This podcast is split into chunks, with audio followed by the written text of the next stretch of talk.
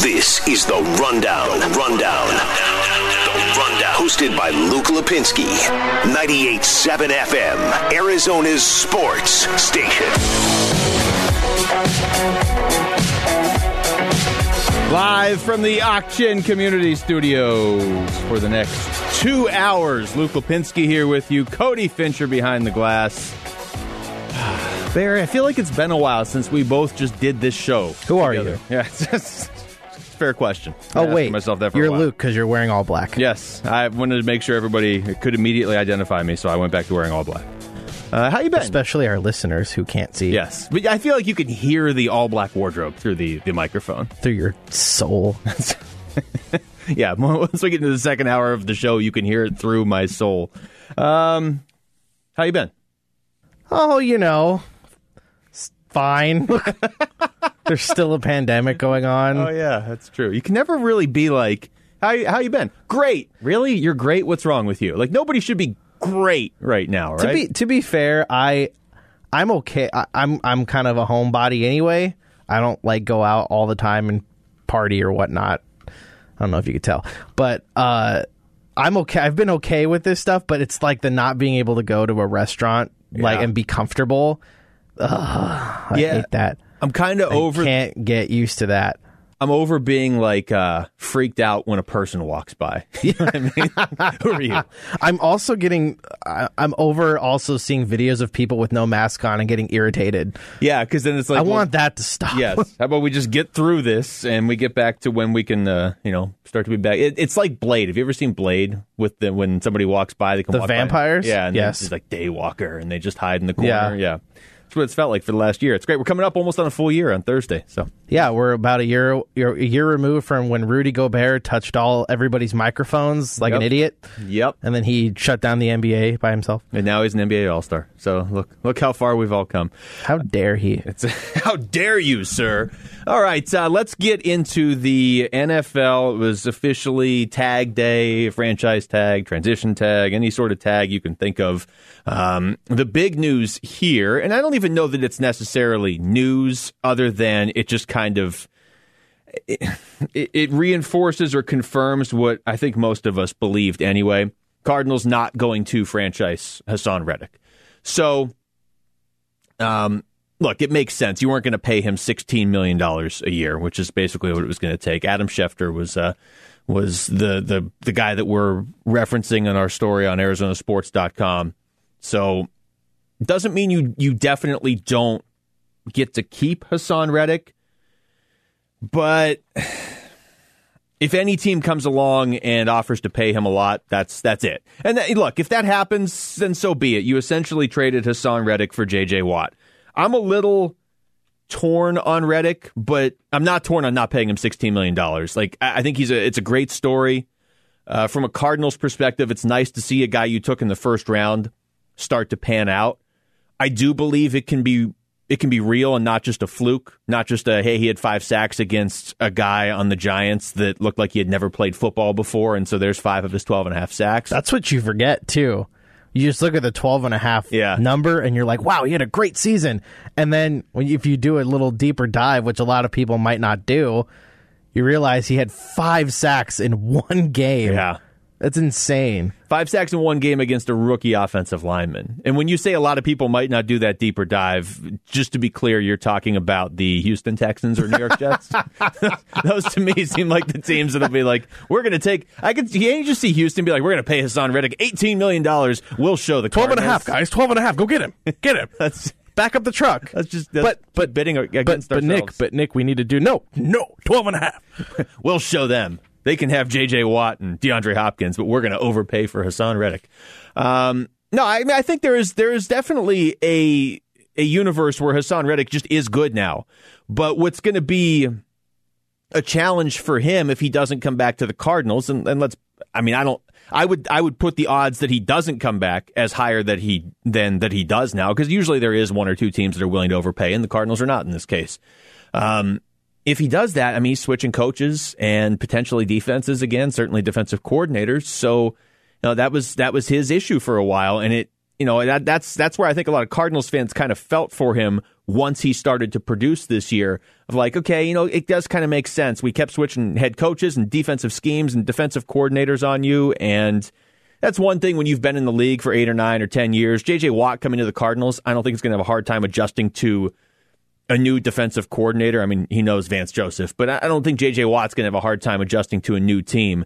But when you are a rookie and, and your team just keeps switching coaches and schemes, it makes sense why Haason Reddick struggled in retrospect now because he was good this past year. Like if he was still bad this past year, then it would just kind of be like, all right, maybe maybe this guy's just a bust. So it's it's very much up in the air. If he goes to another team, I'm not going to lose sleep over it. Like I said, in that case, you basically you basically traded Haason Reddick for J.J. Watt this offseason. I'll take my chances with J.J. Watt. But I don't want to see him end up on the Rams or the 49ers or the Seahawks. I, I think he's good enough and has the upside still that I don't want to see him on one of those teams because I could absolutely see him coming back to just burn us on the Seahawks, blocking a field goal or something in, in week 17. By the way, if that happens, it's not my fault. If that exact scenario happens, just forget you heard that on this show. So yeah, he can just go play for Jacksonville or whatever, and and, and good for him if he gets paid. But uh, you know, if, if they're able to, to bring him back, then then good. I just I, you start to look at all the players they're going to have to pay. I'd rather have Patrick Peterson back, I think, at this point than Haason Reddick. Uh, all right, let's get into the rapid reaction. The rundown, rapid reaction, rapid reaction. Reacting to today's top three trending sports stories. Uh, we'll start in baseball. And Bear, I am extremely excited about this baseball season for one reason and one reason only. You have not been the producer of this show before when baseball season was going, right? Like you came in towards Yeah, the that's true. end. Yeah, you came in at the end last year. I mean, you were here when when Tampa Bay just decided to forfeit the World Series to the Dodgers at the end by pulling Blake Snell, and then Yeah, we're good. Yeah, You guys can win. this was a fun ride. No big deal. But I haven't done this show with you throughout a Diamondback season, so I'm, I'm excited for Oh, that'll be fun for you. It will. It will. It, will be stressful, but it'll also be fun. Uh, Luke Weaver pitched today for the D backs against the Rockies. Three innings, four earned runs. Um, you know, I'm not going to read that much into spring training. They did lose 11 to 4 to Colorado. I really don't care about the result. I care more about individual performances. Christian Walker had a home run, Carson Kelly a home run. Luke Weaver in particular, Bear, what are your thoughts on him this season? What are your expectations for him this season? Well, first of all, I I care about the three home runs he gave up. Uh, Yeah, that's an issue. I feel like this year for Luke Weaver, I feel like this is his make or break year because he's been here for what now three seasons. I know one of them was shortened and he wasn't. I mean, he was terrible last year. He was awful. But I feel like, and him, and even an extent, Carson Kelly, they need to show why the Diamondbacks traded Paul Goldschmidt for them. Yep. Because Luke Weaver showed it a little bit, a flash here and there when he first got here. You kind of saw what what the organization probably saw in him, but then he got hurt, and then he's never been the same after that. So I feel like this year, in a somewhat normal in terms of length, 162 game season, we're actually going to have. I think he needs to. I think he needs to show why he was traded for probably one of the best players that this franchise has ever had. Yeah, yeah. I mean, the face of the franchise, and, and you know, other than other than Luis Gonzalez, Paul Goldschmidt, up to that moment at least, would have been the second face of the franchise. Like I know Randy Johnson, Curt Schilling were a huge part of winning the World Series, but th- those guys had, had been on so many different teams. Up till the moment Paul Goldschmidt was traded, he'd only ever been a Diamondback. So, yeah, uh, we'll get more into baseball later on in the show. Pac-12 tournament begins tomorrow.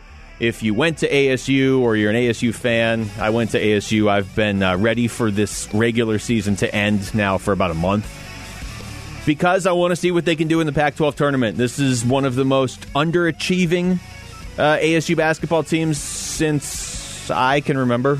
Um, and some of it's not their fault, some of it is their fault. They're the eighth seed in the Pac 12 tournament. The only way they're making it to March Madness, where the, the team with this much talent absolutely 100% should be, is if they now run the table over the next few days. They got to beat Washington State tomorrow game starts at, uh, I believe, 2 o'clock Arizona time. 1 o'clock Pacific is the schedule I'm looking at. But 2 o'clock Arizona, 8 seed ASU against 9 seed Washington State. They win that, they would play Oregon. They win that, they play the winner of Oregon State, UCLA. They win that, and they'd play the winner of six other teams on the other side of the bracket. But uh, they got to win out. And. Um, you know, I'm, I'm, look, ah. I'm, I'm Win trying. out. That's I'm, funny. I'm, well, I'm trying to envision it in my mind, right? And I'm like, is there a scenario where they could win out? And that Oregon game in round two is kind of an issue. But I'm like, yeah, yeah I mean, this team they could go on a run, and then there's also that thought of, or they could lose by 15 tomorrow and be out before we start our show tomorrow. I would like to say it's up to Remy Martin to to do that, but even when he plays extremely well, they've been so short-handed this season with injuries to Bagley and Christopher and and and some other guys. Uh, T- Taeshon Cherry hasn't played since December for Yeah. whatever reason. Uh, so uh, I would like to say, yeah, Remy Martin can carry them to it, and maybe he can, but he's going to need some help. He is. He made the All Pac-12 first team. That was announced today. But yeah, he's going to need he's going to need Josh Christopher and Marcus Bagley to play to the potential that has people thinking they could be first round picks in the NBA, or at least they did think that. He's going to need he's going to need help. Maybe he can beat a team like Washington State by himself. But they got to win four in a row, and um, yeah, they have the talent to do it. It's not like the Pac 12 is a dominant conference, but they haven't really shown anything to indicate they're going to do it this season. Uh, and hockey, the Coyotes, nice win last night over the Colorado Avalanche. I was in for a segment with Burns and Gambo earlier today talking about this. Gambo said it was their best win of the year. I, I kind of agree. I do. Um, in doing that, they've beaten every team they've played this season now. The Coyotes are only going to play seven teams in their division, and they've beaten them all. And a weird stat that I found during the game last night their most recent game against each team, they've won all of them except uh, they lost to Vegas, one nothing the last time they played Vegas. That was like a month and a half ago, and it was on a goal that actually shouldn't have counted in the final minute of the game. Uh, should have been icing probably, but so uh, take that for whatever it's worth. If you're a, if you're a hockey fan or a Coyotes fan, it seems to indicate they're getting better the more times they see a team. Like last night was the third time they've seen Colorado this season, and they beat them. You know, they played St. Louis seven times, they beat them the seventh time. They beat them some other times too. But um, it does seem like as they play a team more and more, and, and both sides are adjusting, the Coyotes are getting better. The flip side to that is they lost Darcy Kuemper last night, and there's nothing official. I know Gambo was saying before he's he's here in three to four weeks for Kuemper. You know, in a regular hockey season, that is 10, 12 games maybe, and your goalie's not going to start all 10 of those 12 game or 12 games or whatever in that in that stretch anyway. But this season, when they play like feels like the Coyotes play like every four hours this season. They um they're going to be missing Darcy Kuemper. Now they are built to absorb this better than most teams. Antti Raanta right now is healthy, and when he's healthy, he's really good. It's just a matter of you know, can you count on him to be able to go, to go most nights over the next month if Darcy Kuemper really misses a month? We'll see. Coyotes got a game tomorrow against Colorado, which is you know it's big, but the really big ones come up this weekend: Friday, Sunday, and next Tuesday against the Minnesota Wild, the team they'll probably have to finish ahead of to make the playoffs, and they're right there. I mean, the Coyotes are right in the thick of it. Like it's it's not just that they've beaten every team in the division the most recent time they've played them, except Vegas. It they're they're winning games. They're above 500. They are right there in the thick of the race, but. Going to get a lot tougher now, minus Darcy Kuemper. All right, when we come back, this is crazy. We just did a full segment. We didn't talk about the Phoenix Suns, but we're going to. And we're going to be talking about them a lot over the coming months. The second half of the season begins tomorrow. For them, it begins Thursday. Have your expectations changed? Because my have. That's next. It's the Rundown with Luke Lapinski on 98.7 FM, Arizona Sports Station. The Rundown, 98.7 FM. Arizona's sports station.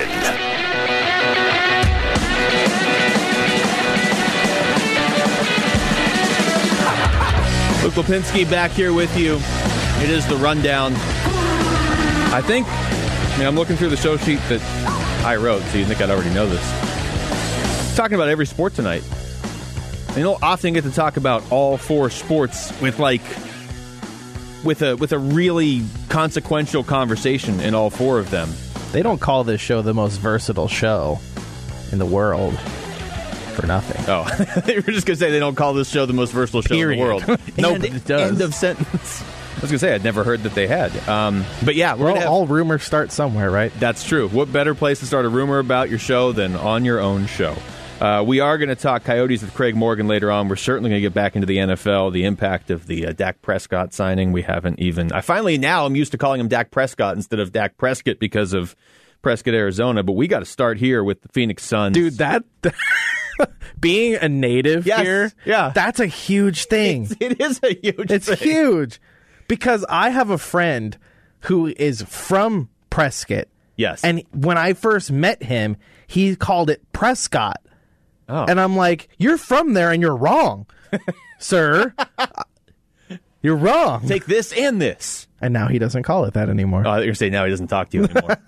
uh, no, I mean I, I I'm not from Arizona. I've lived here for a little while now, but when I uh, when I first moved here, I was like, oh, what is that? Is that Prescott, Arizona, up there? And they're like, get out of the state right now. Go back to where you came Yeah, from. go back to your state Nasty. you call it Prescott. um, so now I'm finally used to calling it Prescott, and then Dak Prescott comes along in the league, and yeah, thanks for that. But It's okay. He's a cowboy, so we don't have to take his it's true. word for it. Should be mispronouncing his Dak. name at all times. Dak Prescott. Dak. um, so yeah, we're gonna get into that. But for the Phoenix Suns, I was thinking about this the other day, and we haven't done this show, or I haven't done this show since the uh, since we hit the All Star break. The stat that really stood out to me, I brought this up with Vince Marotta on, when I was on Bickley and Marotta uh, last Friday. Suns are 24 and 11, so it took them 35 games to win 24 this year. It took them 58 games to win 24 last year. They didn't win 24 games the year before that or the year before that. So if you're looking for a a pretty surefire sign of improvement, not like you need it because it's been so dramatic, just you know, you can it's obvious with the eye test this year. But I mean, that is a huge you're talking about a team that didn't win 24 games in an 82 game season two seasons ago or three seasons ago. And even last year when they were improved, it still took them 58 games. They were 24 and 34. This year they're 24 and 11. I think they're going to make the Western Conference Finals. That is my thought. I- I understand in the in the playoffs, it's it, things got to break a certain way. I don't know that they could go through the Clippers and the Lakers. And the, and the Suns are notorious for having things break their way. That's true. so maybe maybe not. But uh, yeah, I think they're going to make the Western Conference Finals. I think this team is is legit, and I understand that most people listening right now think this team is legit. But I think they have a lot of. Um, I, I don't want to say anything's foolproof because it isn't. But they have a lot of things in place that make me confident that they're not going to melt down on their own. Now, stuff happens. There's, you know, this is obviously a weird year. Teams just miss a week at a time. Uh, there's always the the injury factor. I'm, I'm those things aside. I'm just saying, if for the most part, if all the teams in the Western Conference get through the rest of the the season relatively healthy, which I know is, you know, that it never plays out like that. But I think this team is legit to the point where Monty Williams isn't going to let them have an extensive slide. Chris Paul's not going to let them have an extensive slide. And again, Chris Paul's never won the title. So he has that extra built in, like, yeah, guys, you know, I, I, know what it's like to win in this league because he does. And I know what it takes to win. But he also still has something to prove in a weird way. Like he has nothing to prove as an individual, but he obviously wants a ring. Devin Booker has put up with so much losing that wasn't his fault that I don't think he's going to let them go on a on a big backslide. And I just look up and down the Western Conference. As much as I don't like the Lakers, that would still be my pick to win the finals this year uh, over Brooklyn. I'm not going to pick against LeBron in the playoffs, especially not when he has Anthony Davis, who I think is one of the most unguardable players in the league when he's healthy. And the Clippers are weird to me, but I understand that they, you know, they would be favored over the Suns in the seven game series. I'd take the Suns over the Jazz. Um, I'd take them over anybody else in the West right now, except Denver is Denver's tough. Denver and look, the Jazz are, are tough too. But I think I think the Suns are still going to get better. So if they, like I said, if they finish, I don't know, if they in a position where they, you know, they drop to like six or something, and they have to play the Clippers in the first round, the Lakers in the second round, then then, then no, they're not going to do that. But if it is okay, they're going to play Portland in round one, and maybe they, maybe the Clippers and Lakers are playing each other and, and, and round two and the Suns are playing the Jazz, I think they can do it. I think I absolutely think they can. This is Kevin Pelton on with Burns and Gambo yesterday. They've got an excellent chance at this point, I think, of finishing ahead of one of the Lakers or the Clippers, the way that those two teams have scuffled a little bit, the injuries that the Lakers have had, and then just how well the Suns have played. And, you know, I think there's there's a reasonable chance that you're talking about this is the two seed in the West having home court advantage in a potential conference semifinals match against one of those two LA teams. Now, I mean, those LA teams, if they're healthy, are going to have more top end talent. They're still going to be the favorites in those series. But if you have home court advantage in the second round, you got a shot. Yeah, that's the other thing. And again, I want to be clear. I, I, didn't just lose my mind on the air and say the Suns are the best team in the NBA. I'm not saying that. I, I, but I do think they're. I just I have. It's a feeling I have based on what I've seen this season, and also maybe things break their way in the in the playoffs. I, I think this team goes to the Western Conference Finals this year. Uh, all things being equal, again, like if, if if somebody tomorrow is like I'm not playing the rest of the season, well that that changes it. But um, but that is contingent on not playing the Lakers before the Western Conference Finals. I think it, I think it'd be Suns Lakers in the Western Conference Finals. And like I said, I'm not picking against LeBron and Anthony Davis in a seven game series with anybody. I'd take the Lakers over the Nets as much as I don't like the Lakers. I don't really want to see Kyrie win another title either. Uh, but the other thing that Kevin Pelton just said right there, home court advantage. And I have another clip from him real quick. If you look at you know, this has been the lowest year on record in terms of home winning percentage. But if you look at that between the games where there have been zero announced attendance, maybe just friends and family and, and members of the organization, in those games, home teams have been winning about 52% of the time. In games where there have been even just limited fans in attendance, that goes up to closer to like 56, 57. And, you know, it's a similar difference even if you account for the fact that Utah is one of those teams that's been having attendance all year and, and obviously is the best team in the league. So it's a, a little bit biased from that standpoint. But even if you account for the teams involved, it shows up. And I, you know, I'm also optimistic that as we continue vaccinating people, that hopefully we can have larger crowds safely by the time the playoffs roll around. Yeah, because that's that's the other factor here to consider. Just on a local level, and the Suns have some fans at their games right now. There's a very real possibility that the NBA gets to the point, or the Suns, I guess specifically in this case, gets to a point where they're able to add more fans to these games. And they're going to do it, uh, you know, only if it's safe. If if the, the numbers continue to trend down and more people are getting vaccinated, which obviously is is uh, is the plan. There's a real good chance that the Suns are able to add more and more fans, just as this team makes the playoffs for the first time in a decade. So you want to talk about an arena seeming loud just because there's fans when there weren't fans before. Couple that with the fact that these aren't just going to be like fans that are, you know, there are you see this in other in other cities and other sports. You know, fans are kind of like, oh, this is this is cool. We finally get to come back. Like, I appreciate sports. This is awesome. This is this is going to be fun. It's not going to be that way for Suns fans. Suns fans are starving for playoff wins. You're going to let them back in the building. Hopefully, we get to that point in the summer as the Suns are in the playoffs and potentially hosting a first round series. Even if you're not hosting, even if you don't have home court advantage, you're still getting three out of out of seven at home. Those games are going to be crazy. That arena is going to be crazy, and I don't know that it's going to be 100. percent But even if you're up at like 50 percent by then, and like I said, that's a lot of a lot of science, a lot of politics, a lot of other stuff that has to happen uh, to get to that point. But even right now, even if it's just the the 3,000 fans, put 3,000 Suns fans in an arena watching the Suns play in the playoffs for the first time since I can't even remember, and they have a good team that is going to be quite the uh, the way to get reintroduced to sports with fans in the building. Is the Phoenix Suns in the playoffs? It's it's going to be it's going to be fun. It's going to be a lot of fun, and uh, Suns fans have earned it, and sports fans at this point over the last year have uh, have have waited for this. All right, we come back. I do want to get into that Dak Prescott deal. What exactly does that mean for the NFC? I think in one team in particular, it really hurts them. It's not the Cowboys. That's next. It's the rundown with Luke Lapinski on 98.7 FM, Arizona's sports station. It's the rundown, hosted by Luke Lapinski. Luke, I am your father. 98.7 FM, Arizona's sports station. It's funny. I was looking at a lot of the stories on Dak Prescott and his new deal now I'm trying. I can't find the exact one I was looking at. There's a lot of stories like this that are the the winners of the Dak Prescott extension.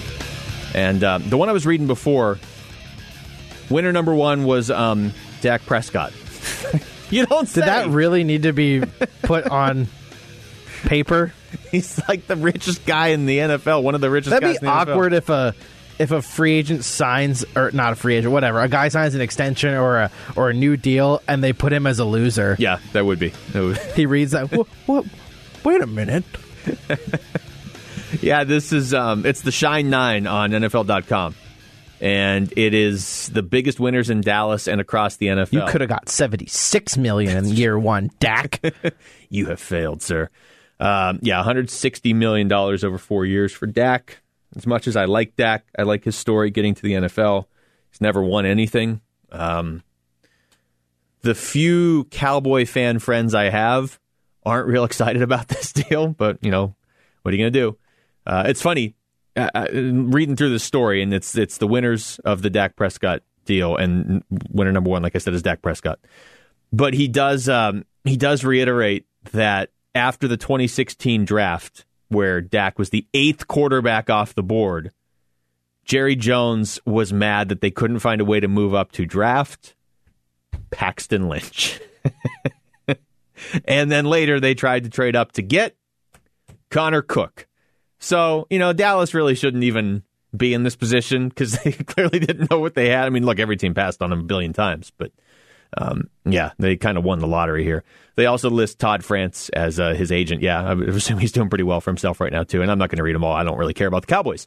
But what I do care about is one of the teams that loses here, and this isn't in the story. I'm just piecing this together on my own, but Seahawks are losers here, right? I mean, that is one less place that they can realistically trade Russell Wilson.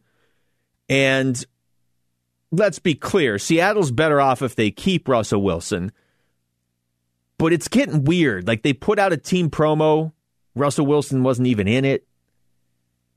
I mean, is there a player more the face of a team than Russell Wilson? to be fair, I mean, it's not as much, it's not as crazy as the Seahawks leaving out Russell Wilson, but the Cowboys left Dak Prescott out of that hype video too. It's true. So Maybe they couldn't afford any more footage because they were taking all the money and giving it to him. I, I don't know. you can only make it 15 seconds.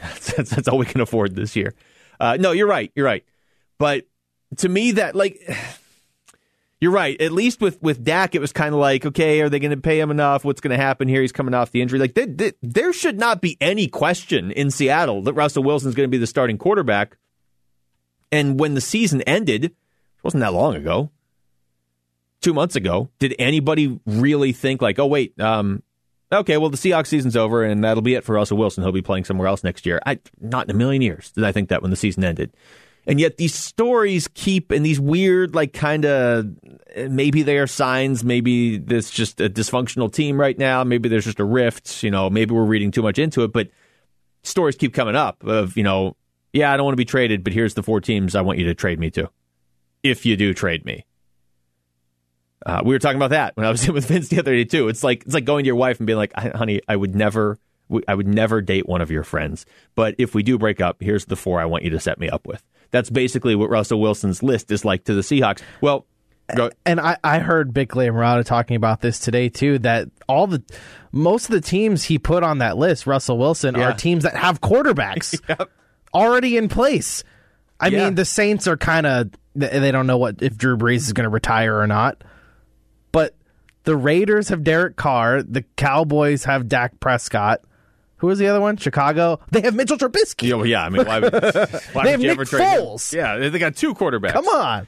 No, but I mean, those were the four teams, right? Dallas, New Orleans, Chicago, Vegas, that Russell Wilson said he'd be willing to go to.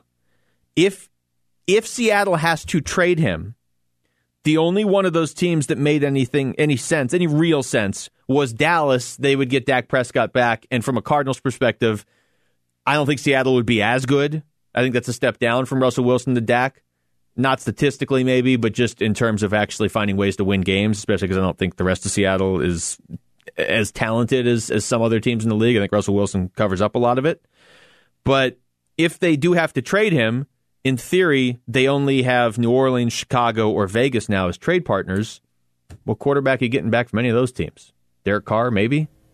the also like his his picking of those teams is weird. Yeah. And I'm trying to think why why would he pick Chicago? And then I'm like and then I- I don't know the numbers or anything, but maybe he looked at all the offensive lines in the NFL and like we all know the Cowboys when they're all healthy have probably the best offensive line in the NFL. Yeah. And that's been his biggest complaint to the Seahawks. Like I'm getting sacked more than any other quarterback since I've entered the league.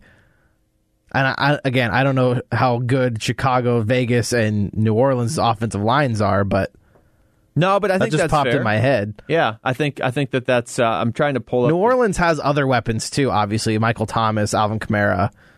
Yeah, I think with New Orleans, receivers. he's looking and, and saying like, okay, that's a team I could win a Super Bowl with right away. I have I have Pro Football Focus. They did their end of the year offensive line rankings, so let's just figure this out on the air right now. Haha. They have the Saints eighth. Okay. They Top have 10. uh, wow, they have the Seahawks 14th. So obviously Russell Wilson did not make this uh, this list. Yeah, but these other teams, like I am, I'm Still still, scrolling? Yeah, the Raiders they have 24th. Okay. Maybe that wasn't it. Well, no, I mean the Cowboys they have 27th, but that's based on last year when everybody was hurt. Vegas. I mean, his wife is a singer, There you go. so there's that aspect to it. Maybe. Yeah, I think Chicago, there's got to be some appeal of, well, if I go to the Bears, I'm instantly the best quarterback they've ever had before I take a snap. Huh. That's got to be part of it. But I just, Also, he wouldn't be in the NFC West, and he'd basically just be competing with the Packers. yeah. Yeah. And the rest of the Bears team is pretty close to the rest of the Packers team, I would say. I think a lot of Green Bay, much like Seattle, is uh, is is quarterback play. So, yeah, I know, but I, that's just that was one of the first thoughts I had from the Cardinals' perspective on this. If Seattle does have to trade Russell Wilson, and now Dallas is off the table, now they have three potential trade partners, unless they get really creative. And I don't even. But I mean, as far as getting a quarterback back from one of those teams, what do you want, Jameis? Do you want Trubisky? I would love it. If, if Mitchell Trubisky was the quarterback of the Seahawks next year, I suddenly feel very confident that the uh, Cardinals are making the playoffs. Wow, this is not the music I expected. This is under a music bed file named Beds Luke, so this is your stuff. Uh, it's not anything You're I the put in only. there. It says Luke Lapinski Music Beds. I well, I'm I'm so gonna I, this is your fault. I'm gonna add some like on my own. I didn't put these ones in there, but obviously I won't be taking this one out now. Obviously, someone thinks that this is your style, though. I guess so. Well, you got to remember, Jarrett Carlin was the original producer of this show. So Ah. just, just, just let's That would explain a lot. yeah. All right, we're gonna get back into baseball here. So, uh, Bear, get excited. Ain't no Fang podcast. How often are you guys doing that now? Once a week. Once a week. All right. Either usually on Thursdays is when we record, but that sometimes has to change based on schedules and stuff. For people that don't know, Bear is one of the biggest baseball enthusiasts. Uh, that does not translate into being a Rob Manfred fan. In fact, it's, No, I actually like the sport, so Oh, okay. I can't like the sport and like Rob Manfred at the same time. It's like it's like one of those charts where like if if if column A is going up, that means column B has to go down. It's the only way. if They're, you like, if you want to permanently put runners on second base to start extra innings, then I'm not a fan of you. Sorry, I sorry. Uh, okay, I'm going to play a Torey Lovullo clip. He was on with Burns and Gambo today, and I don't want to speak out of turn here, but he's usually on with them every week during the season. So um, I would assume that's going to be the case this season as well. And they asked him, how about just a, an overarching question? Now, the regular season starts April 1st, although it's baseball. So is that like a Rob Manfred April Fool's joke where April 1st can roll around and be like, actually, it's July again? Um, they asked Torey Lovullo, what have you learned about your team? Eh, About two weeks of spring training. these guys are, are getting after it and they're trusting their coaches and they're and they are applying a lot of good clean concepts uh, and it's fun for us to watch. And simple things just simple things such as alignment or positioning on defense. Some of the younger kids that had no idea about some of the concepts that we that we believe in here and watching these guys go out and execute at a very high level and play fast baseball. After the first couple of games where I was a little bit disappointed with our defense I think a lot of the things defensively stood out but our guys are very trusting and we're a good team we're moving forward every day We'll obviously get you know more and more in depth on the D backs as we get closer to the season. Um, where I am right now on this team is a very it, it's not a complicated approach. Madison Bumgarner needs to be a lot better for me to believe they have a chance. And I think Torey Lovullo is one of the better managers in baseball. I do think they have some good pieces on this team. I think Mike Hazen's one of the better general managers in baseball. But they're in a division with LA and they're in a division with San Diego. And those two teams, you can make a case, at least on paper, the two best teams in baseball, and they're in the same division as the D backs. So realistically, if you're going to make the playoffs this year, it's probably going to have to be as a wild card.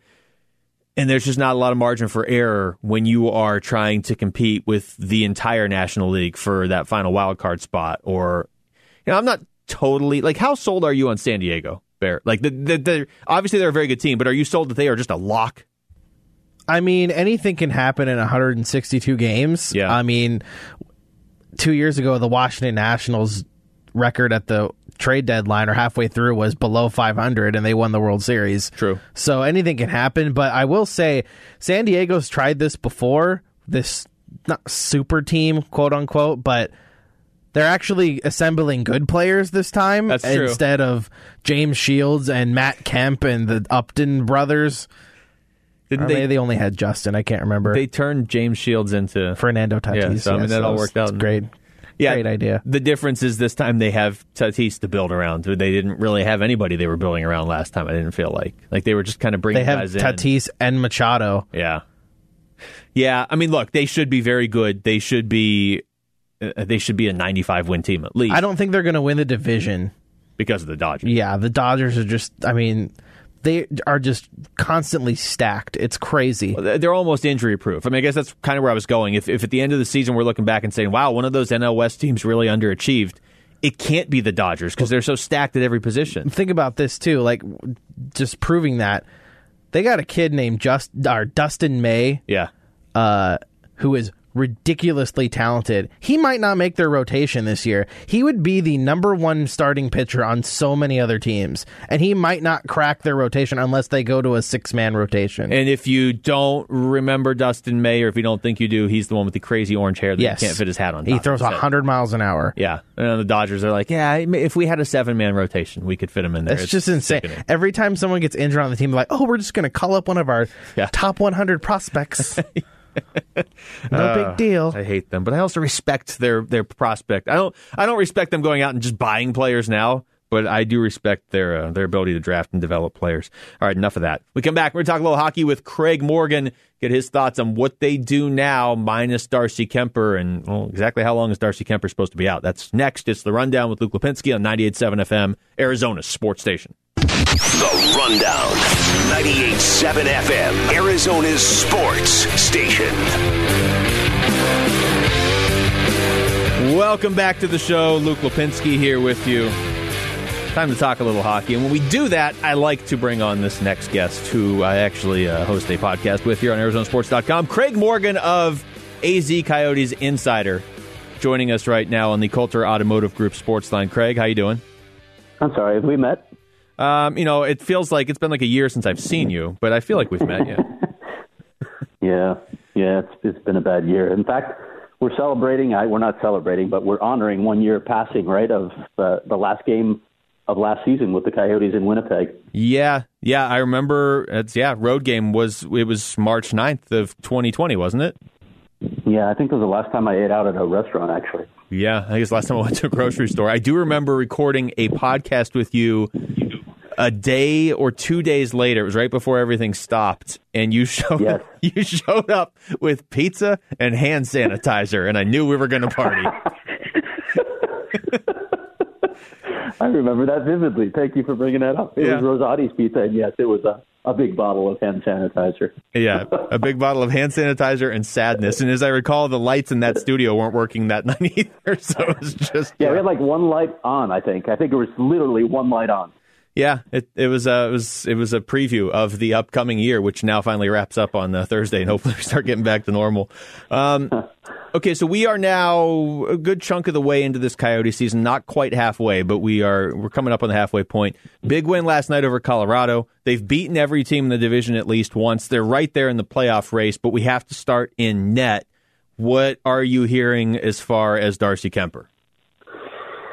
Well, I'm hearing he's going to be out a while. Uh, I, don't think they have a, a fixed timeline on it yet, but it's at least two weeks. It could be as long as four weeks, Luke. Um, it it's not a good situation, obviously, with a, a shortened, condensed season, and they are uh, in a really difficult part of that schedule right now um, with this two-week road trip where they have to play Colorado a lot and Minnesota a lot. So it's terrible timing. It's never good timing to lose your starting goaltender, but this is going to be a major test for this team. Yeah, the three games against Minnesota coming up this weekend or, or into early next week. Those are probably the, the most important games of the next month because you got to beat Minnesota. But like you said, they play Colorado four times the next couple weeks too. I want to ask about Antti Raanta because every time I have this conversation with somebody who's just kind of casually following hockey and the Coyotes, I, I always seem to get the, the question back of, wait, so do we like Raanta or do we not like Raanta? And it's a complicated answer, Craig. So why don't you enlighten us on, on how confident you are in Antti Raanta if he has to step in for, say, three weeks? Well, you mean you you have to be confident in Antti Raanta when he's actually in net because his numbers say you should be confident. He's been an elite goaltender when he plays. The problem is he doesn't play a lot. He gets hurt a lot. He's had three minor injuries already this season, and we know his history in Arizona. So when you're looking at a condensed schedule and a lot of games in a short period of time, Antti is not going to be able to play all these games. They know that now. Rick Tocchet talked about that today. They're going to have to manage this situation. So Adin Hill is going to have to play some games as well. When this whole season started, I, I, I talked to a few goaltending experts around the league. Uh, Kevin Woodley, Kevin Weekes, uh, Jamie McLennan were three of them about the goaltending situation in this division, and they all felt that one through three, the Coyotes had the best goaltending situation in the division. Well, that's going to be put to the test right now because Antti Raanta and Adin Hill are both going to have to play a lot of games. Yeah, and it's a good point too because usually goalies you don't care one through three, you only care one and two at the NHL level. But with the craziness of this season, that third goalie comes into play. We've already seen it. Adin Hill, you know, even Adin Hill, if he has to be your number two for three weeks or whatever, I feel relatively confident in him, but you know, like you said, this the schedule is going to get tough here, and they're in a tough division too. Um, I want to ask you about some of the other players, what we've seen so far from them this season, and I want to start with Jakob Chychrun, who it's funny at the time when the Coyotes signed him. I know you and I talked about it, and we love the deal. You're getting a guy with with with huge upside at 4.6 million a year, and you're locking him up for a while. I know there was people that were kind of like, yeah, what are you signing him for? He's you know he's been an injury risk up at, at that point. But Craig, now you have a guy that is looking like one of the best young defensemen in the entire NHL signed to a ridiculous deal through 2025. It's funny you mention him because I'm writing something on him this week. Uh, to talk to him today. I, I actually talked to Tim Bernhardt, their former director of amateur scouting, as well, to go all the way back to that draft and, and what they saw in him when he was actually dropping in the draft after being ranked in the top five most of the year, and, and they actually had a chance to get him at number 16. But I remember when he signed that deal that you're talking about. I, I was in Detroit to cover a game, and he was just coming back from an injury. And they signed him to this lengthy deal, and people thought they were insane. But now, when you look at this deal with what he's doing, he's be- clearly become one of the top defensemen in the league. He's there in points, he's there in goals, and if you if you like analytics, expected goals is one of the best analytics out there. And Jakob Chychrun is either number one or number two in that category right now. So he is driving offense. He's doing a lot of good things for them when you look at that contract now, I mean, we've talked about some of the best contracts in the league. Duncan Keith had it for a while. Um, Roman Josi had it for a while. Jakob Chychrun is probably in that class now where he's going to be a bargain contract for a long time. Yeah, and you know we were talking about this at the game last night. The crazy thing is he's only 22 years old. Usually defensemen don't even really find their footing in the NHL till they're, you know, maybe 22, 23 he stepped in as an 18 year old in his draft year and was already getting valuable experience. And now, I mean, 4.6 million. I don't know how to put that in perspective if, if anybody's not a huge hockey fan, but that is an absolute steal for a guy that looks like a number one defenseman right now. yeah, it's just crazy. And it, you look, you, you, I, I talked a lot about his offense, and, and we've all seen that. That's the easiest thing to watch, but his defensive details have, have improved so much, and he'll be the first to admit that there's there's room for growth there. But He's very aggressive at closing guys out. We've seen that big sweep check with the stick that, that seems to neutralize a lot of players. He's just doing a lot of good things on the ice. And I mean, you look at the minutes, you look at the situations he's playing now, it's clear that they are putting their trust in him as their number one guy. Yeah, there was a play last night where he was below the Colorado net, and because of his speed and just positioning, he was able to get back and prevent any sort of. He ended up forcing an offside on Colorado the other way because he just he recovers so quickly that he can take those offensive chances. And I remember looking through scouting reports that year. That was the year Auston Matthews went number one overall. At the start of that that season leading into that draft, Chychrun was projected to go two or three in a lot of those, and then he, he dealt with the injuries and everything. So the Coyotes got a steal there. Now, on the other side of the the spectrum of players that they have signed for a while, The one that's the most dangerous contract is certainly Clayton Keller. He's getting paid a lot more than Chychrun. He's a wing, which is not typically what you want to pay for, and he's been pretty inconsistent up until lately. So this season, Craig, I would say it's it's a nice trend for the Coyotes that the guy who got paid is getting better instead of kind of just sitting back and collecting money. Yeah, absolutely. And look, there's there's more that that Clayton Keller can do, and I I do think playing with some others is helping his offense, but he's doing a lot of things that you'd like to see. He's got 16 points, I believe, in his past 15 games. So from a productivity level, that's what you're looking for from a guy who's getting paid that kind of money. You have to produce on the score sheet when you're a player like Clayton Keller. And for a good stretch now, a consistent stretch here, he's been doing that. Can he sustain it for the rest of the season? We'll see. But this is this is probably the most promising stretch in his NHL career that I can remember. It's really him taking it by the horns and, and showing up and, and producing on, on a consistent basis. And some of the things that you're seeing from him, I really like some of the, the plays that he's making in the offensive zone where he can come out of the corners and, as Rick Tocchet put it, roll high and, and make a play, find a guy, and create really dangerous scoring chances. And a lot of those are coming in crunch time, too. So it's a good sign for, for a guy from which they obviously need a whole lot. Yeah, that was definitely the deal that worried me the most. And you know, look, he's being paid seven point two million a year, basically. So even even the pace he's producing at this season, they probably, like you said, need more from him. But it, this is at least a big step in the right direction. Uh, Craig, last one for you. Oliver Ekman-Larsson missed ten games this season but he's Rick Tocchet made a point of of how much they need offense from the blue line earlier this year. And in 15 games, OEL does have 11 points. What have you seen from number 23? Still too much inconsistency. There are nights like last night where you see the value that he can bring when he's on top of his game. I thought he was good on both ends of the ice. He obviously had that big play getting a puck to the net for the goal, um, uh, Johan Larsson, but they need to see it more consistently from him. They need him to be more dynamic along the blue line, walking the blue line, getting shots through and and they can't afford some of the defensive miscues that we've seen from Oliver, whether it's you know a mental mistake or a technique mistake. He's just had too many of those. Um, and look, I know it, it, ultimately you get judged because of your pay sometimes, but he's also the captain of this team. He can't be making those sort of mistakes. So I think they're looking for more consistency from OEL. Yep. Craig Morgan, great stuff as always. You can find his stuff on azcoyotesinsider.com, and nobody knows more about the Coyotes than Craig Morgan. You can also find him on the Natural Hat Trick podcast with me. It's a good show. You should listen to it. Craig, thanks a lot, man. Thanks, Luke. Take care. Yep, that's Craig Morgan joining us on the Coulter Automotive Group Sports Line.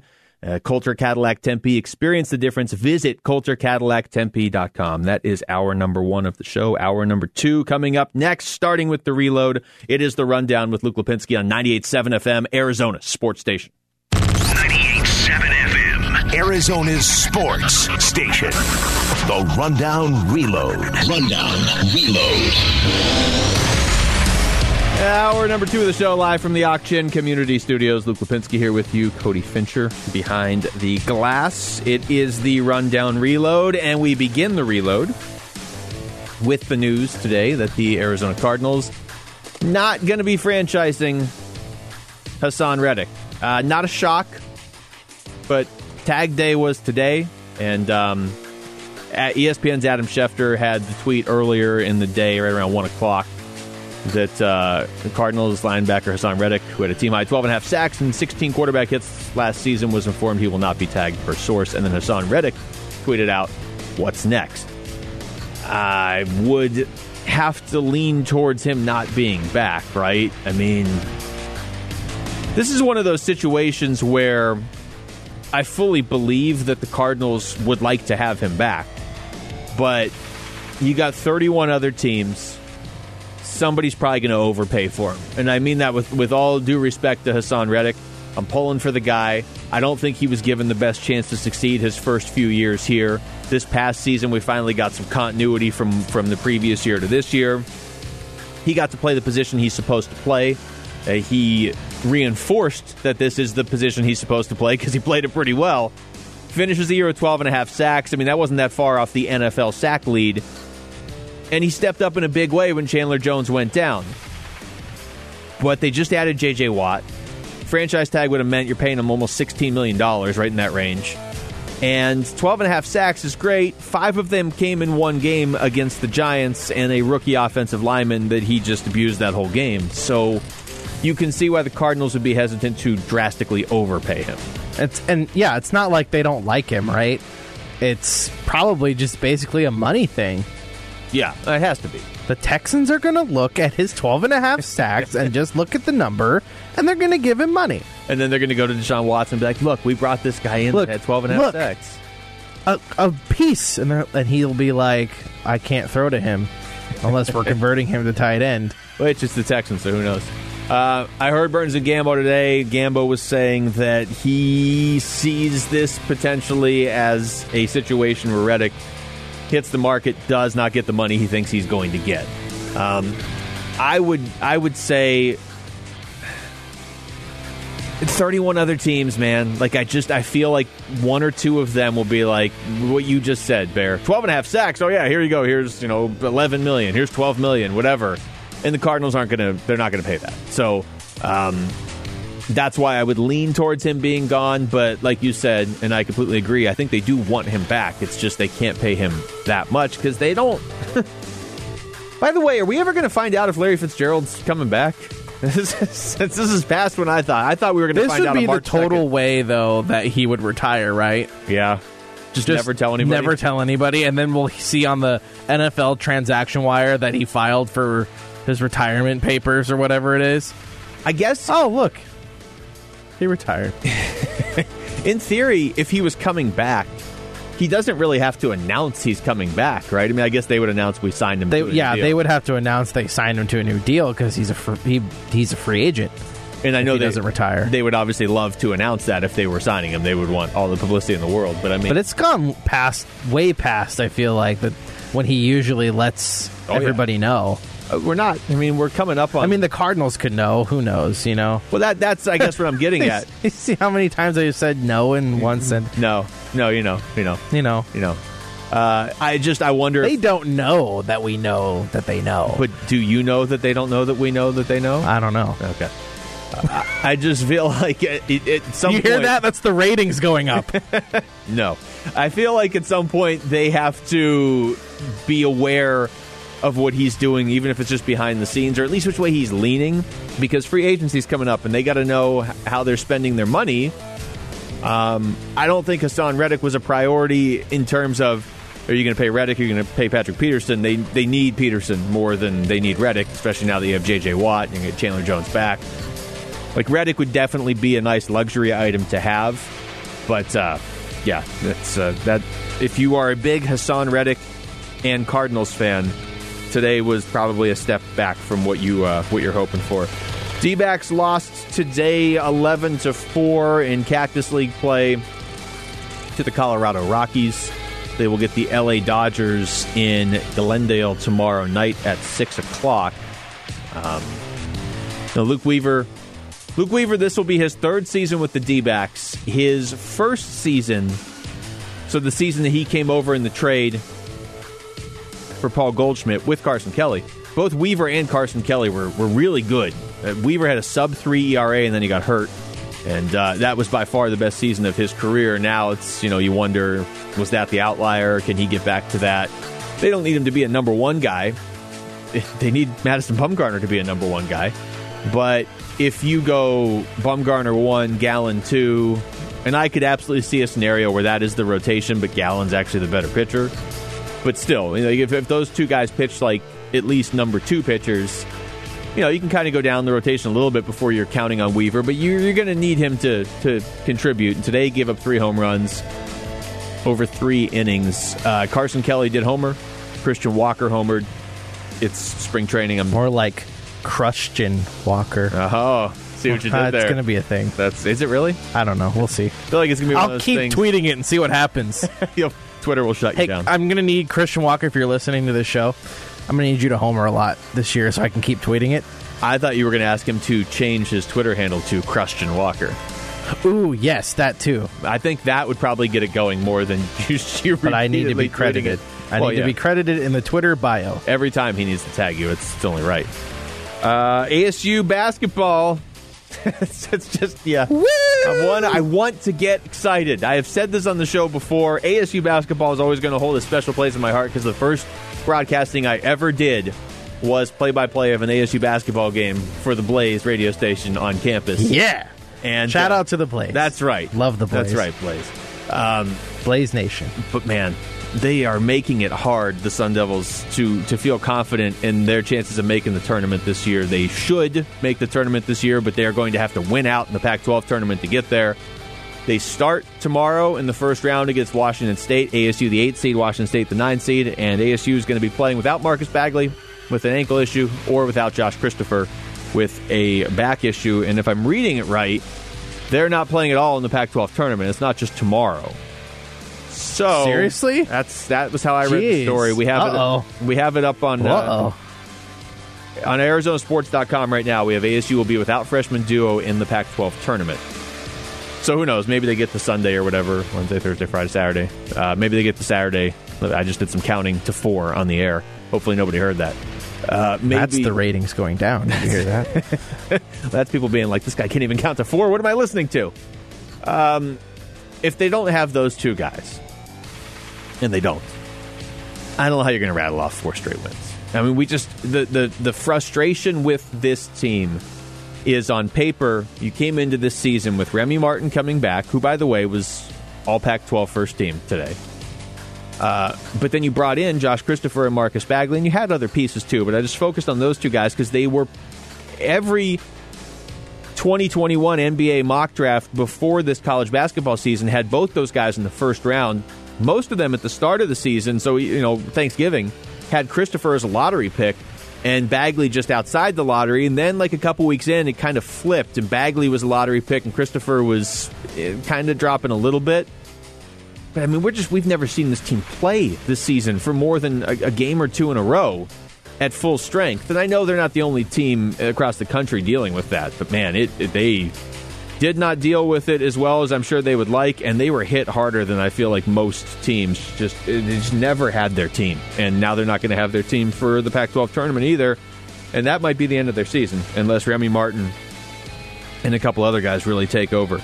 Uh, we talked to Craig Morgan last segment, but the Arizona Coyotes going to be without Darcy Kuemper. There's no timetable dealing with a lower body injury he suffered last night against Colorado. I'm not a doctor, but you know, watching the game, there was no contact on the play. Tyson Jost of Colorado was the only guy close. It really didn't look like anything there, though. So you just uh, That's never a good sign, though, no. is it? That's the thing. We were looking at the replay, and I was looking for any contact. Like I'm hoping he turns around and slashes him or something, but he didn't. So Craig, uh, you know, last segment said flat out that there is no set timetable, but it could be as soon as two weeks, maybe as long as four weeks. In a typical season, that hurts when it's your goalie, but it's you can manage that. The Coyotes managed uh, being without Kuemper for longer last year and still made the playoffs, but in a condensed season like this where they are playing at least every other night, in a lot of cases three times in four nights, that's a lot of missed games. Now we'll see. Antti Raanta has been a number one goalie before. When he's when he's when he's on the ice, you're confident in him. It's just a matter of can he can he consistently stay on the ice now for the next month? Uh, there's no better way to summarize it other than you tell me Antti Raanta is starting tonight. And they're not playing tonight, but I mean, if they were, okay, I'm confident. Coyotes have a chance to win. If you tell me you need Antti Raanta to start for the next three weeks, I, I'm not, just not confident he's going to be able to start that many. But when he plays, I'm very confident in him. Beat Colorado last night, and he came in in a very tough spot because Colorado is maybe the best team in hockey. They're certainly one of them. Their record doesn't show it yet, but it will by the end of the season. And Raanta didn't start the game. He came in cold in in the middle of the third period. Basically, it was two and a half minutes into the third period. But I mean, everybody else on the ice had been playing for an hour and a half. He had to step in cold. You don't get warm ups in that spot, and uh, and he pitched a shutout from there on. The game was tied, and uh, and the Coyotes ultimately won. So I mean, on the ice, as long as you can keep them out there, they can they can handle this better than most teams. But man, you lose your best player for a month in a condensed season. It's going to be a challenge. And uh, finally, NBA, the season resumes tomorrow. Just a couple games. The Phoenix Suns resume play Thursday night in Portland. Of course, the Suns 24 and 11 this season, and on a 16 and 3 run going into the All Star break after they started the season 8 and 8. All right, we come back. We're going to hear from DJ Humphries. He was on with Doug and Wolf this morning. Get his thoughts on the expectations now for the Cardinals with J.J. Watt and well, what's going to happen here in the next month and a half with free agency and the draft that is next. It's the Rundown with Luke Lapinski on 98.7 FM, Arizona Sports Station. The Rundown, 98.7 FM, Arizona's sports station.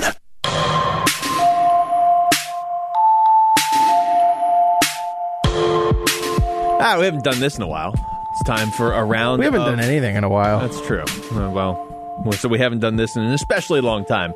It's time for a round of fill in the blank. This is very simple, in theory. I have a sentence. I'll say it to Cody, but a word's missing. Cody has to quickly respond with what that word should be, and then we'll just go back and forth and for a while, and then there will be commercials. That's how. That's usually how it plays out. and that's how a radio show Yes. works. And this will be transmitted Kids? to you throughout the air as uh, magic. That's how radio works, right there. Uh, okay, That'd actually be really cool. it would be cool. Maybe that's what's happening. We don't know. We're not scientists. So I'm going to go first.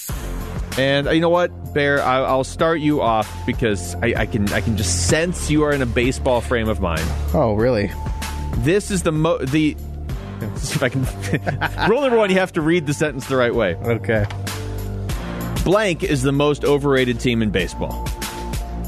Ooh, overrated. Overrated. That's difficult. I know we're not supposed to think about it. Well, I'll, I'll give you on this one because I mean, there's you got to go through all the teams. It's like a beautiful mind right now. I'm tempted just to say the Phillies because they have the most overrated player in baseball on their team. Okay. And his name is Bryce Harper. Has Jarrett tried to trade you him in our baseball league yet? Because he's tried to trade everybody else. Jarrett's right tried to trade. I need a second round pick. I'm like, you can't have it. no. All right, but- so you're going Phillies? I, I don't even think they're they're even the second best team in that division, though. You know what I mean? Yeah. I don't. I don't know. That's really difficult. I mean, I'm, I'm trying to think who else has like tremendous expectations. The Yankees have expectations every year because they're the Yankees. That's a good team, though. Yeah. Um, in the West, yeah. I don't know. I mean, I'll accept the Phillies as an answer. There are no wrong Pod, answers. you could argue the Padres right now because we haven't really seen what they're going to do. It's true. So many ways you could So go with tough. this answer. Yeah. I'm going to mark you down for What would you say? Um, this isn't about me. uh, the Phillies would actually be pretty high up there. Um, maybe the Mets because I haven't seen it yet. Although I do think they'll be good. Yeah, one of those two teams. Yeah, I was thinking the Mets too, but even then, I mean, they didn't add like a whole new team no, like but the I mean, Padres did. yeah, that's true. But I mean, just by the nature of being in New York, they're getting a ton of hype, and, and I mean, they, they should have a decent roster. But uh, where did they finish last year? They were a solid twenty six and thirty four, so awful. Uh, one game ahead of the Diamondbacks, and yet people are, are loving the Mets. All right, uh, your turn. All right, we you kind of touched on it just uh, a couple minutes ago. I feel like we've reached a really weird point in the will Larry Fitzgerald retire department. So I'll just ask you to predict Larry Fitzgerald will blank by the time next season starts. I'm That could be anything. still well. I mean, travel the world. Well, I guess he can't, huh? Nope. Well, I don't know what he's going to do. I'll, I'm still going to lean retire. The J.J. Watt thing, which we haven't got to talk about on this show, um, because he hasn't been here. That one really complicates things because my initial reaction was, okay, they signed J.J. Watt. They know Fitz isn't coming back. That's where they got the money from. But then you start to hear some rumblings of like uh, Carson Palmer on Doug and Wolf saying, uh, well, I mean, if Watt's coming here, why would Fitz want to leave? This is his best chance to make the playoffs in, in the last five years. I'm I'm still gonna say he will retire. I'm not so sure I would if I was him at this point, but that'll be my answer. Okay, for you, we'll go. We'll stick with football. Doesn't matter what team he's on. Haason Reddick will finish next season with blank sacks. So 12 and a half this year. Five of them came in one game. Against I will say seven sacks. yeah. I think I think he's a good player. Um, it really wherever he goes, it depends on where they play him because we saw how that turned out here. yeah. They finally realize, hey, he's an edge guy in the last year of his contract, and then he gets 12 and a half sacks. So that that all depends, but I don't know if he is 12 and a half sacks, like if that's a, like a baseline for him. Yeah. I'll go with seven. I think if I was setting an over under for next season, I would set it at eight and a half. I think that's a fair number. but he's got to be really careful to make sure he picks the right team. Yes, because yes. he prior to this It's season, a lot. It's a lot about scheme for Yeah, him. I it- feel like it- and I think it probably is for a lot of players. But he had seven and a half sacks in his entire career before this season. Like that is crazy. Seriously? yeah. Wow. He had one last year. and Holy four the year crap. before, two and a half as a rookie. Wow. So uh, yeah, I would set it at eight and a half. But I mean, that, a lot of that does depend for him on what team he goes to. All right. Uh, Dak Prescott is uh, getting paid $75 million in the first year of his new contract. You would do blank with $75 million. I would not pay Dak Prescott to pay to play for my football team. Seventy five million dollars. Um, let's see. For a new house. Um, the the biggest thing to me is I would travel a lot, but I can't right now. Like nobody can travel, so I guess right now I would just uh, I don't know, put it all on red and spin the wheel.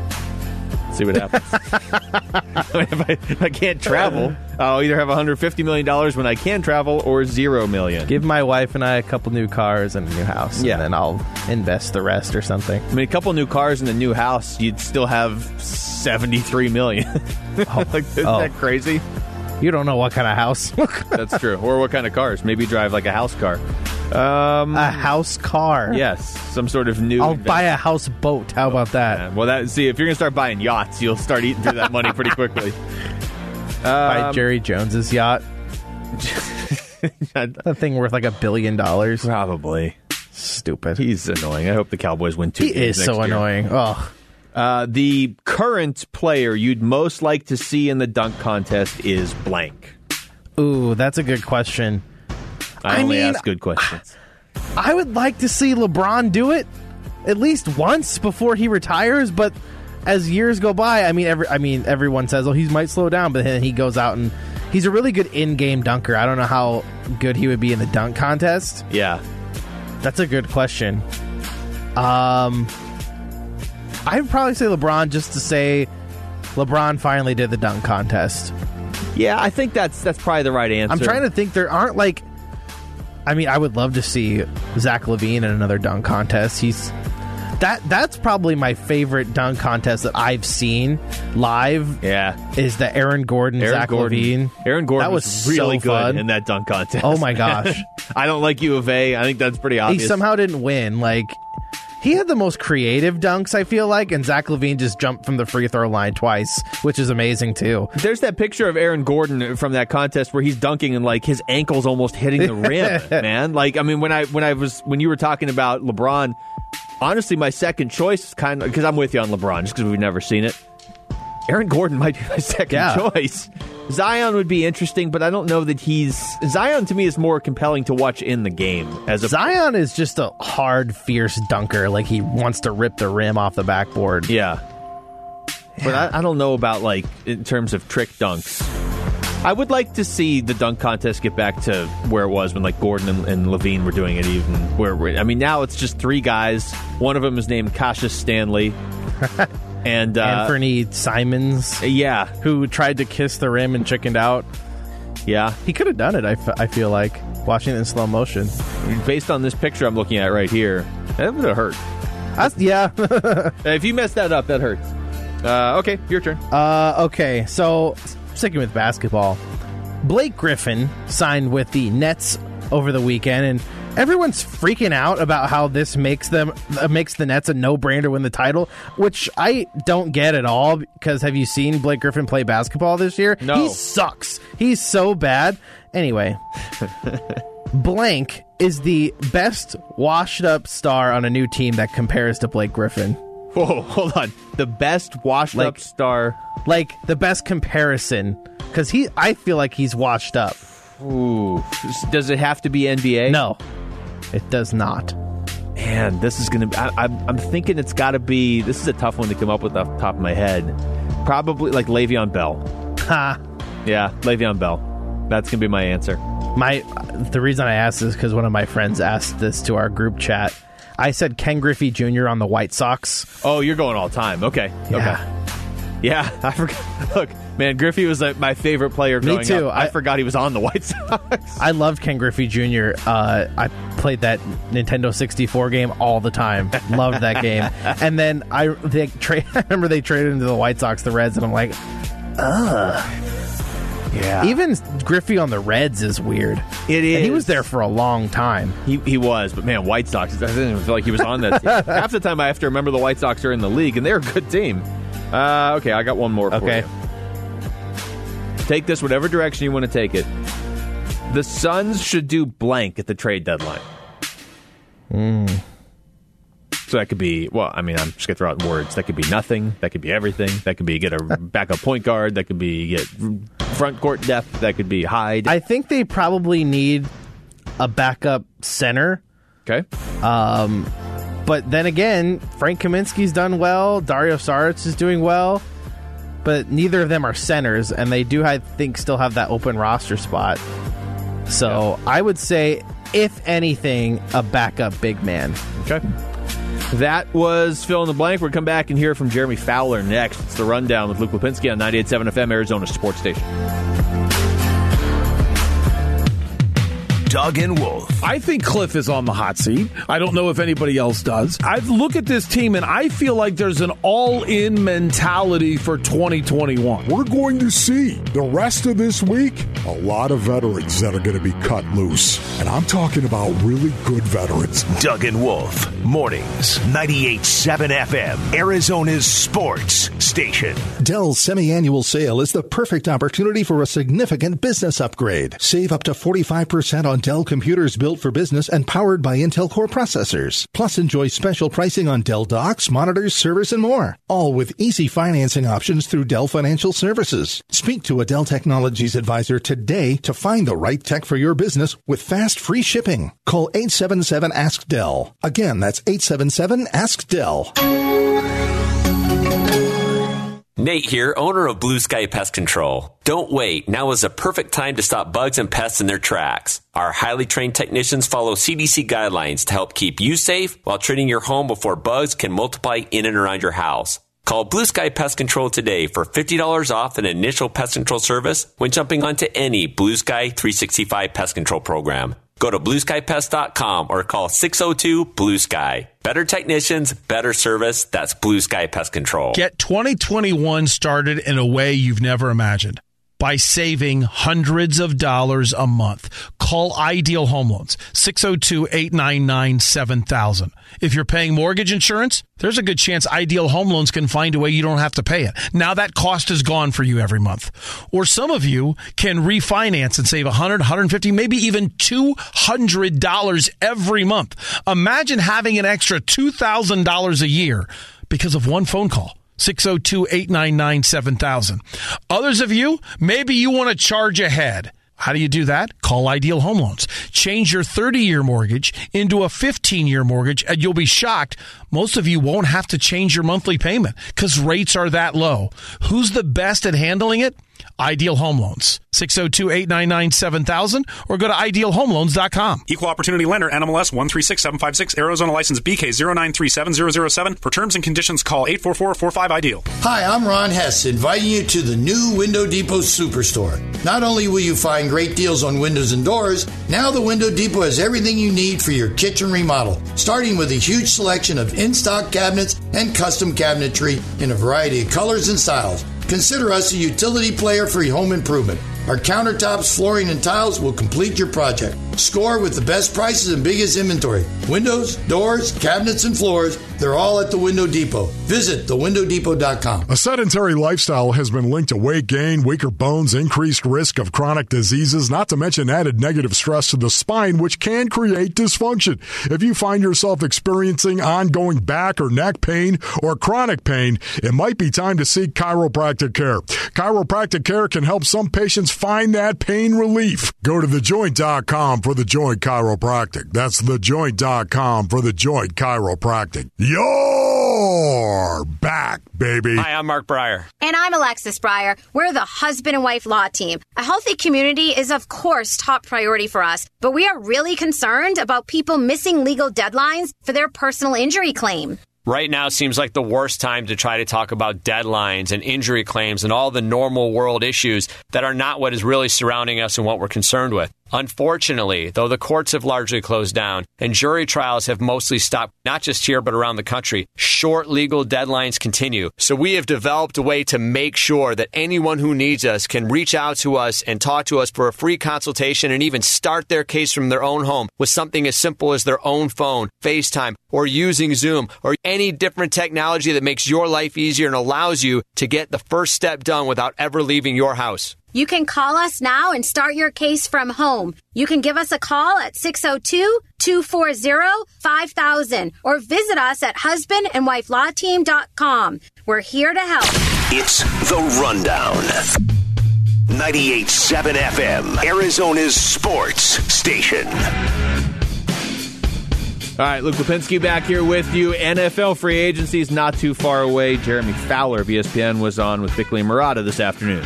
Got to start with the, the big news from yesterday the Dak Prescott signing, uh, just breaking the bank in Dallas. And I know there's you know criticism uh, mostly being lobbed towards Dallas for waiting a year and maybe driving up the price tag on the Bra- Dak Prescott deal. What was your overall uh, thought on, on that deal and the size of it? Well, I couldn't believe they did it. I know they've been saying they're going to do it for two years, but the fact that it hadn't got done yet um, was was just sort of um, indicative of his difficult market. You know, I, I think it was obvious that Dak wasn't a, a top five quarterback at the time they started discussions. So I, they were hesitant to pay him big money, but then once he got all the leverage with two franchise tags, it just changed things. So they had to make a decision: do we pay him forty million a year, or do we walk away? Uh, they decided Dak was worth that um, or at least that's what the market dictated he was worth. And so I, I think a lot of people around the league were skeptical this would get done because uh, of just the, the pure uh, insane leverage that Prescott had here.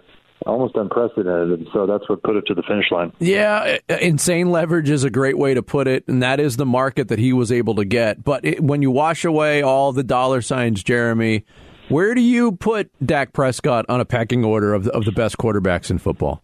I I put him at like fringe top ten. Um, you know, talking to a lot of people around the league, especially this summer. I did a project on the on the top ten at each position, and he was he was right at ten, I believe, nine or ten, and uh, you know, very good player, but more of a second tier quarterback. and but you know, look, he stood the test of time. You know, he's had a better career than Carson Wentz and Jared Goff, guys that got paid in front of him and got picked in front of him in that draft five years ago. So, uh, you know, he's he's got room to grow for sure, and he's got they should have a really good team this year. All right, Jerry, what do you think about? Uh, let's move on to Desha- Deshaun Watson now, because this is going to be the big piece that either is traded or isn't traded. Um, wh- what do you make of where this whole thing is going? So, you know, it, it's fascinating because both sides are at a standoff. And Deshaun Watson is saying, or at least he's saying privately, that they're not. Uh, he's not going to play games for them if they're not going to trade him. And the Texans are saying this is a non-starter. We're not going to trade him. So something has to give. A lot of people think around, you know, some people I've talked to around the league think that around draft time this could heat up, where a team says, "Hey, look, take a whole draft, take two whole drafts, whatever it takes. Let's just get this done." Um, but the Nick Caserio factor can't be ignored. The new GM comes from the Patriots school. Um, you know, he's not the type to really, you know, he, from what I hear, he's the type to really drown out the noise and dig in and say, this is my plan. I'm not moving off it. So it, it might even take ownership to step in and say, hey, we got to trade this guy if it comes to that. Jeremy Fowler, ESPN, senior NFL reporter, our guest here on the Coulter Automotive Group Sports Line. Another quarterback situa- situation we've been monitoring because he's uh, in the division with uh, the hometown Arizona Cardinals is the Russell Wilson situation. Uh, silence from Russell Wilson at this point after he went on his Super Bowl media tour. Not much in terms of reaction from Seattle. I mean, how how do you gauge the possibility of Russell Wilson being a former Seahawk uh, in, in the very near future, Jeremy? I, still think there's a strong chance that he stays there because it just doesn't make sense for them to move him on a $39 million dead cap hit, um, knowing that the teams on his list, teams he would prefer to be traded to, don't have obvious quarterback solutions for them. They don't have a, top 10 draft pick. So it makes it difficult. Um, you know, that said, it's tenuous there. Like the, there's definitely tension that's been growing. They need to have a good talk to figure this out.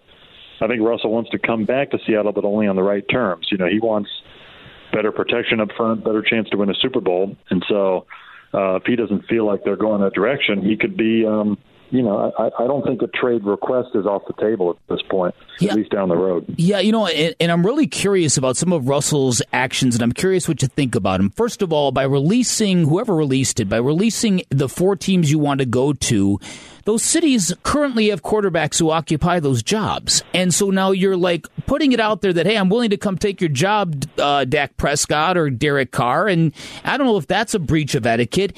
And then there's also the idea that he's outing all of his teammates in his organization for his lack of championship rings. Does he? It sounds to me like he's going to have some PR crises wherever he ends up.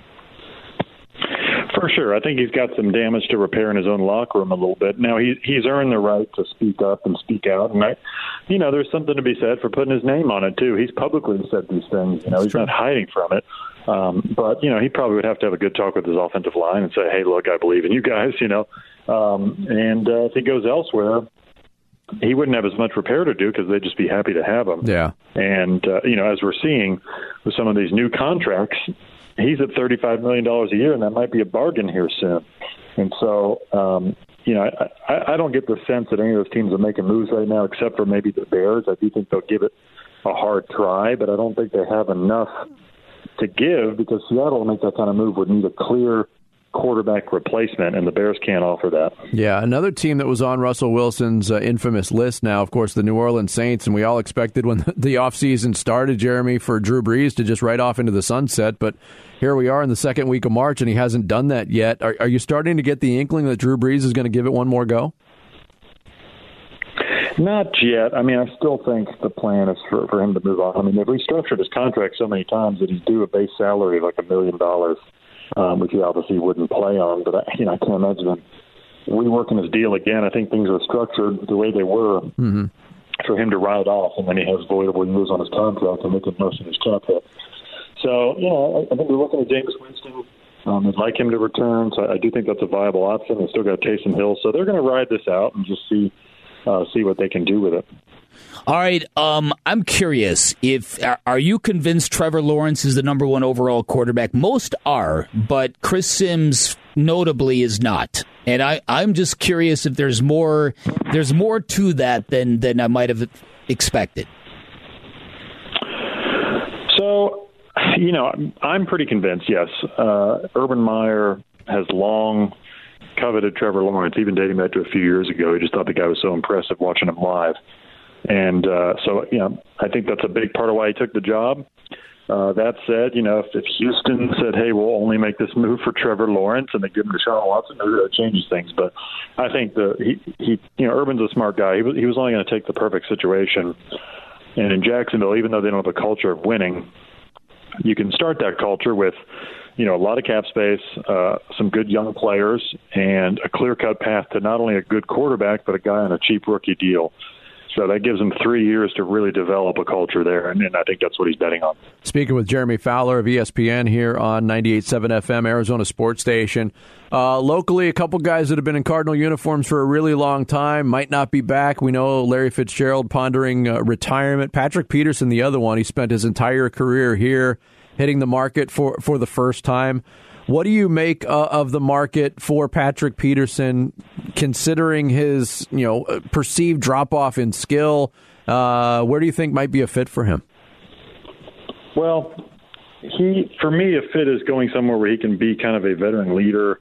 Um, oh, you know, Las Vegas comes to mind. They're a team that I think will go after a veteran corner. I know they're talking to AJ Bouye. Mm-hmm. That's an option, but you know, I could see Peterson there as well. Um, you know, 30 years old a little bit of a diminished skill set, but he's you know he, he's not ancient. I mean, he's still got a couple good years left.